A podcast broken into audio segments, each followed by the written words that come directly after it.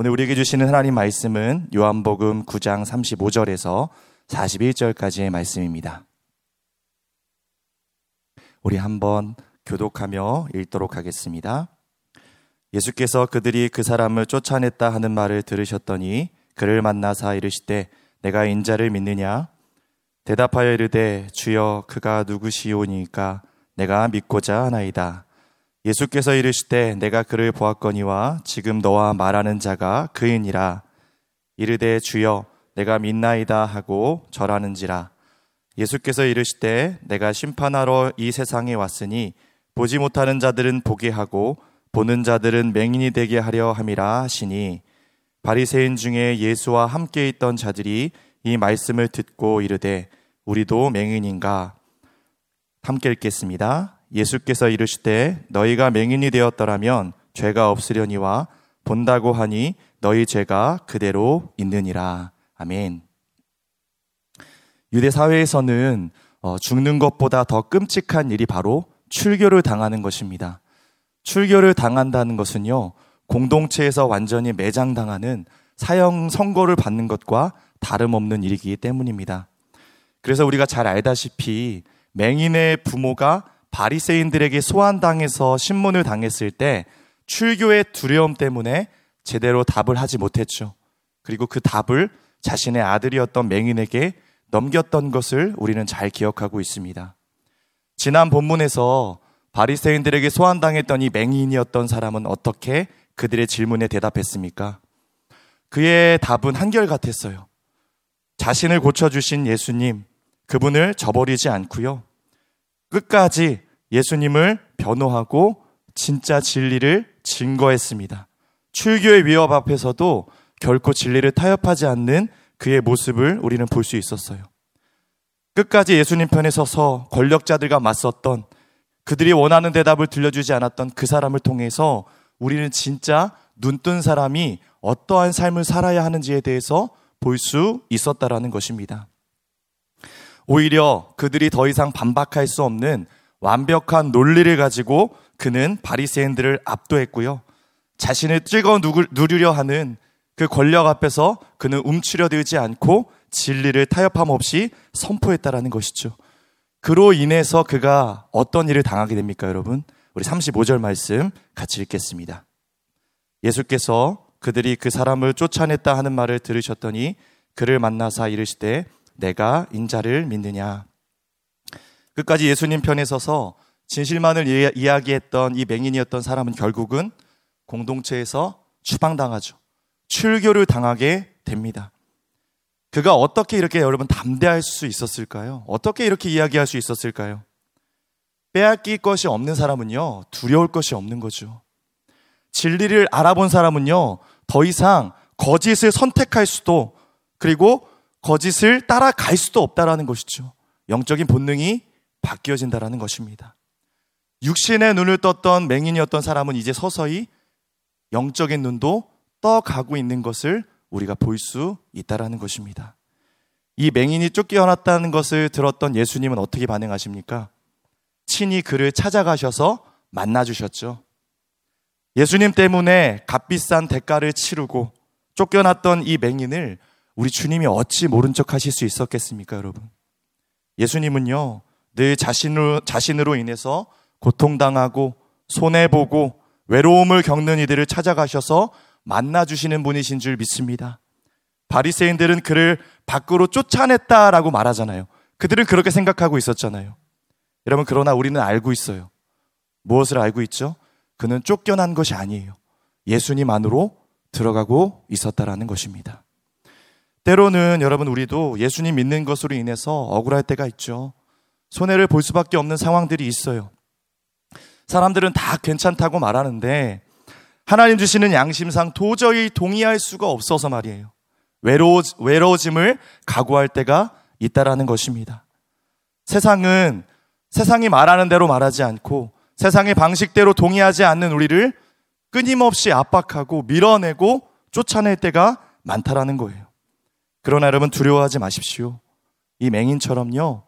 우리가 세상이 밀어내고 세상에서 쫓겨남을 당할수록 우리는 더욱더 예수님 안으로 예수님 깊숙이 들어가는 그런 인생으로 바뀌어질 줄 믿습니다.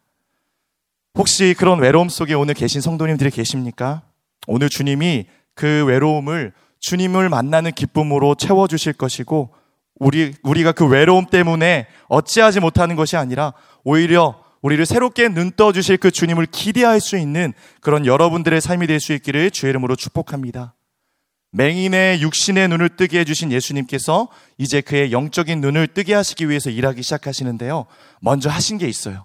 자, 예수님이 먼저 이 맹인이었던 사람에게 묻죠. 뭐라고 묻고 있어요? 내가 인자를 믿느냐라고 묻고 있어요. 예수님은 늘 구원을 베푸실 때, 영혼을 구원하실 때 하시는 일이 그의 마음의 상태를 확인하신다라는 것이죠. 예수님은요, 우리의 마음의 문을 강제로 부수고 들어오시는 분이 아니세요. 우리의 마음 속에 정말 그 진리에 대한 열정과 갈망과 갈급함이 있는가? 우리 안에 마음 속에 준비되어 있는 주님의 마음 속에 끓어오르는 그런 열정이 있는가? 사모함이 있는가를 우리 주님은 늘 확인하기 원하신다라는 것이죠. 그 마음이 준비되어 있는지를 오늘 이 맹인이었던 사람에게 주님은 이 질문을 통해서 확인하고 계시는 거죠. 계속해서 36절 읽겠습니다. 대답하여 이르되 주여 그가 누구시오니까 내가 믿고자 하나이다. 그의 대답을 통해 우리는 그의 마음의 상태를 확인할 수 있습니다. 주여 그가 누구시오니까 먼저 그는요 인자가 누구인지 자신이 모른다고 하는 그런 겸손한 고백을 주님께 드리고 있어요. 그리고 동시에 그분이 누구인지에 대한 것을 되물으면서 믿음에 대한 강한 열망, 그 구원에 대한 강한 열망을 주님께 고백해 드리고 있다라는 것이죠. 그리고 나서 뭐라고 말하죠? 그의 고백, 내가 믿고자 하나이다 라는 이 고백을 여러분 우리가 주목하기 원합니다. 여러분 이게 빈말이 아니었다라는 것을 우리가 잘 알고 있지 않습니까? 바리새인들 앞에서 그 갈등의 상황 속에서 그는 타협함 없이 자기가 예수님 앞에 예수님께 받은 은혜를 말하는 것을 통해서 그가 확신했을 거예요. 그 스스로가 아마 정리하지 않았을까요? 예수님은 이런 분이셨구나. 예수님이 자신에게 행하셨던 일들을 그가 변호하면서 이야기함을 통해서 나름대로 내린 결론이 있었다라는 거죠. 그 고백을 통해 마음속에 이미 그 구원에 대한 준비함, 예수님이 진리에 대해서 언제든지 말씀해 주시면 빛이 나에게 찾아와서 임했을 때 내 어둠이 비춰졌을 때 내가 어떻게 반응해야 되는지에 대한 준비가 이미 그의 마음속에 되고 있었다라는 것입니다. 인자가 누구인지를 묻는 이 질문 앞에 예수님께서 자신을 계시해 주고 계십니다. 자, 37절과 38절 계속 읽겠습니다. 예수께서 이르시되 내가 그를 보았거니와 지금 너와 말하는 자가 그인이라 이르되 주여 내가 믿나이다 하고 절하는지라. 자, 그를 보았거니와 지금 너와 말하는 자가 그인이라 라는 이 말씀이 맹인에게 여러분 얼마나 감동이었겠습니까? 그토록 만나기 원했던 인자이신 예수님. 그분이 지금 내 눈 앞에 서 있다니. 그러니까 여러분 지금 그분이 내 눈을 만져서 고쳐주셨다는 얘기잖아요. 그리고 그분이 나를 지금 찾아와 만나 주셨다라는 거잖아요. 하나님이신 그분이 지금 내 눈앞에 서서 그분의 영광으로 내 눈을 뜨게 하실 뿐만 아니라 나의 영적인 눈도 새롭게 뜨고, 뜨고 계시다는 그 믿음, 그 감격. 여러분 그것으로 그의 마음이 얼마나 기뻤을까요? 우리 특별히 여러분 37절에서요. 내가 그를 보았거니라 라는 말씀을 한번 주목해 보기를 원합니다. 이것은 완료형으로 쓰여져 있거든요. 이게 무슨 말이죠, 여러분? 맹인은 몰랐지만 이미 그는 예수님을 보고 있었다라는 거예요. 여러분, 우리 인생이 그렇습니다. 우리는 몰랐지만 예수님께서 늘 우리 곁에 계셨고 늘 끊임없이 자신을 보여주고 계셨다라는 것이죠. 이미 선물로 와 있는데 우리가 그것을 알아보지 못할 때가 훨씬 더 많다라는 것입니다. 또한 그 뒤에 예수님 말씀하시죠. 지금이라는 말을 한번 주목해 볼까요? 이것은 현재 진행형이죠. 우리에게 지금 찾아오셔서 자신을 보여주고 계시고 또한 말씀해주고 계시는 주님을 말씀합니다. 과거 완료형, 현재도, 미래도 주님은 우리의 마음이 준비만 되면, 우리의 마음의 문을 열 수 있는 그런 준비만 되면 늘 빛으로 오셔서 말씀해 주시고 우리를 선하게 인도해 주시는 그런 주님이신 줄 믿습니다. 또한 우리가 여기서 살펴보기 원하는 것은요. 이 맹인의 믿음이 지금 어떻게 변하고 있는지를 우리가 좀 보기를 원합니다. 그 과정을요. 특별히 여러분 구장이 굉장히 길잖아요. 이 구장을 요한이 이 큰 지면을 많이 할애하면서까지 이 맹인의 이 변화 과정을 다루는 이유가 있다라는 것이죠. 자, 여러분 먼저 어, 11절 말씀을 보시면 예수님에 대해서 맹인 뭐라고 고백했냐면 예수라 하는 그 한 사람으로 시작했어요. 그러다가 그의 믿음이 어떻게 발전되죠? 17절을 보시면 선지자니이다라고 발전되고 있어요. 그리고 그 이후에 많은 시험과 연단을 받은 이후에 그의 믿음의 고백이 주여 내가 믿나이다라고 완전한 그분을 인정하고 변화되고 있는 모습을 볼 수 있다는 것입니다. 요한복음은요, 특별히 믿는다를 강조하는 그런 복음서예요. 요한은 이 믿음이라는 것이 무엇인지를 이 독자들에게 가르쳐 주기를 원했다라는 것이죠. 바로 이 맹인이 요한이 현재 진행형으로 표현하고 있는 이 믿는다라는 것을 가장 현실적으로 명확하게 보여줄 수 있는 사람이었기 때문에 이 긴 지면을 통해서 우리 가운데 그의 삶이 어떻게 변화되고 있는지를 볼 수 있다라는 것입니다. 수많은 사람들이 예수 그리스도의 기적을 경험하고 주님의 표적을 보았지만 다 믿지는 않았어요. 아니요. 표적까지는 믿었죠. 그러나 그것이 그냥 선지자의 수준으로 이르렀습니다. 그러나 진짜 그 믿음의 열망이 더해져서 선지자로 진짜 주님으로서 알아볼 수 있는 그 한 사람이 오늘 여기 있었다라는 것이죠. 인자를 알기 원하고 믿음에 대한 열망으로 가득한 그는요, 예수님의 말씀을 듣고 더 이상 주저할 이유가 없었습니다. 그가 어떻게 반응하고 있는지 우리 한번 볼까요? 주여, 내가 믿나이다라고 고백한 이후에 어떻게 했어요? 엎드렸어요. 여기서 여러분 주여라고 고백한 이 고백을 한번 우리가 주목할까요? 36절에서도 한번 주여라고 불렀죠. 근데 여러분 36절에서는요. 주님으로 인정한 주여가 아니었어요. 영어를 보셔도 아, 알다시피 윗사람에게 가장 깊은 예의를 뜻하는 표현이 주여라고 36절에 말했다면 38절은요. 진짜 하나님의 아들이신 주님으로, 인정하면서 주여라고 부르고 있다라는 것입니다. 주님을 알아본 맹인이 취한 행동에서 가장 중요한 건 그분께 엎드렸다라는 것이죠. 여러분, 유대인들은요, 하나님 한 분만을 예배해요. 하나님께만 예배하고 엎드려요. 지금 그 자리에 수많은 바리새인들이 함께 있었잖아요. 그러면 지금 이 고백은 무슨 고백이에요? 그분을 진짜 예배하고 있는 거예요. 그분이 진짜 하나님이시며, 그분이 진짜 인자하시며, 그분이 진짜 하나님의 아들이심을 인정하고 고백하고 있는 진정한 경배와 예배가 시작됐다라는 것이죠. 여러분 이것이 진짜 예배 아니겠습니까? 예수님을 알아보고 진짜 그분을 인정해 드리는 그 예배, 그 예배를 그는 다른 사람들의 시선과 관계없이 그 자리에서 드리고 있었다라는 것입니다. 만약에 여러분 이 행위로 또 고발당할 수도 있었어요. 그 행위로 또 어려움을 당할 수도 있었어요. 그러나 그런 것은 이제 더 이상 중요한 게 아니라는 것이죠. 왜요? 나를 찾아와 주신 예수님이 계시잖아요. 그분이 내 눈을 뜨게 해주셨잖아요. 어찌 그분을 예배하지 않을 수 있느냐라는 것입니다, 여러분. 아무도 주님을 알아보는 자가 없고 온통 그분을 죽이려고 하는 그 순간 속에서 그래도 주님을 알아보고 주님을 예배하는 한 사람이 있었어요. 그것으로 주님이 얼마나 기쁘셨을까요? 그래도 주님이 좀 힘이 나시지 않았을까요? 여러분, 우리가 그렇게 주님을 예배하는 예배제 되었으면 좋겠어요. 이 세상 속에서 아무도 주님을 알아보지 못하고 세상의 가치가 팽배한 이 세상 속에서 그래도 세상에서 우리가 주님을 알아보고 그분의 말씀을 붙잡고 그분만을 기억하고 경배하며 그분을 인정하며 그분께 다스림 받는 진정한 예배자가 될 때 주님이 여러분의 삶 속에서 여러분을 통해서 영광 받으실 줄 믿습니다. 믿음으로 살고자 하나 여러 가지 억울한 일로 오해를 받고 힘들어 하시는 여러분 분이 계십니까? 세상이 나를 계속 밀어내고 그 외로움 속에 갇혀 계시는 분이 계신가요? 오늘 그때가 진짜 주님을 예배할 때인 줄 저는 믿어요.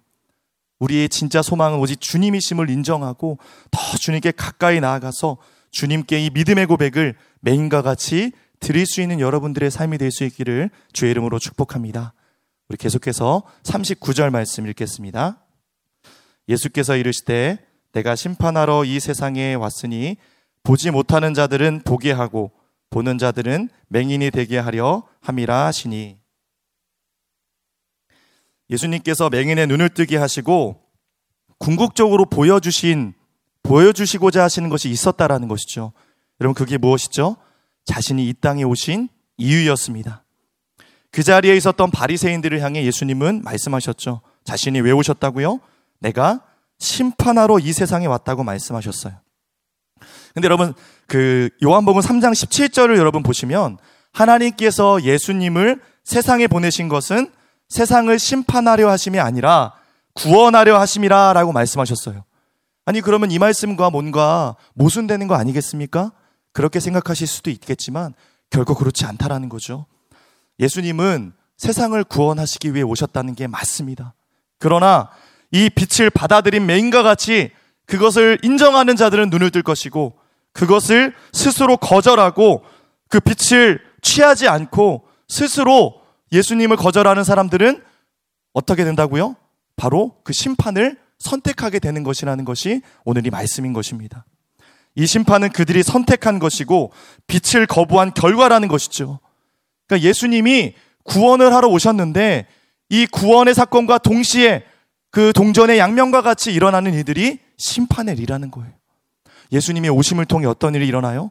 구원받을 사람들, 심판받을 사람들이 명확하게 구분되는 것이 주님이 오신 일이라는 사실입니다. 예수님께서 오셔서 보지 못하는 자들을 보게 하시고 도리어 본다 하는 자들은 맹인이 되게 하신다는 이 말씀은요.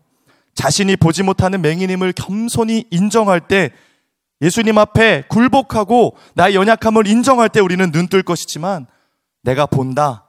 내가 알고 있다. 내가 잘하고 있다라는 것을 스스로 말하는 자들은 그 죄를 인정하지 않음으로 인해서 그 죄된 모습 그대로 살게 될 것이라는 그런 말씀입니다. 이 말씀을 들었던 바리새인들의 여러분 반응이 어땠죠? 우리 40절 한번 보시면요. 불쾌감을 감추지 못하고 이렇게 말하고 있어요. 뭐라고요? 우리도 맹인인가? 기분 나빠하면서 뭐야? 우리 보고 지금 맹인이라는 거야? 그렇게 얘기를 하고 있는 거예요. 맞죠. 맹인이라고 말씀하시는 거죠. 근데 여러분 이들의 이 표현은요. 지금 이런 말이에요. 아니 감히 우리를 맹인 취급하다니. 우리가 하나님도 알고 율법도 능통하고 우리가 율법 안 지킨 것이 없이 우리가 완벽한데 우리 보고 맹인이라고? 예수님께 되물으면서 자신을 돌아볼 수 있는 기회로 삼지 않고 그것을 예수님께 묻는 자신이 아니라는 것을 증언하는 그런 그들의 모습을 통해 안타까움을 볼 수 있다라는 것이죠. 그런 그들을 향해 예수님이 41절에 이렇게 말씀하셨습니다. 우리 같이 읽을게요. 예수께서 이르시되 너희가 맹인이 되었더라면 죄가 없으려니와 본다고 하니 너희 죄가 그대로 있느니라. 누가 진짜 맹인인가 이것에 대해서 지금 말씀하고 계시는 거예요. 차라리 보지 못함을 인정하면 회개할 기회를 얻을 텐데 본다고 하니 회개할 기회조차 얻지 못하는 그들을 말씀하고 계시는 것입니다. 특별히 여러분 마지막에 너희 죄가 그대로 있느니라 라는 말씀을 우리가 좀 주목할까요? 이 말씀을 들은 바리새인들 아마 기가 막히지 않았을까요? 너희 죄가 그대로 있다. 바리새인들은 어떤 삶을 살았죠? 죄 짓지 않기 위해 살았잖아요. 목숨과도 같이 율법을 지키면서 달달 외우고 그것을 정말 목숨과도 같이 지키며 살아왔습니다. 그런데 예수님이 지금 말씀하시잖아요. 너희 죄가 그대로 있다고. 너희는 본다고 말하지만 너희 죄를 너희가 해결할 수 없다고. 너희는 죄인이라고 말씀하고 계시는 거예요. 결국 맹인이 되던 눈을 뜨던 그 기준은 뭐라는 거예요? 우리 편에 살 수 있는 게 없다라는 거예요. 예수 그리스도만이 유일한 기준이 된다는 것을 주님이 말씀해 주고 계시는 것입니다.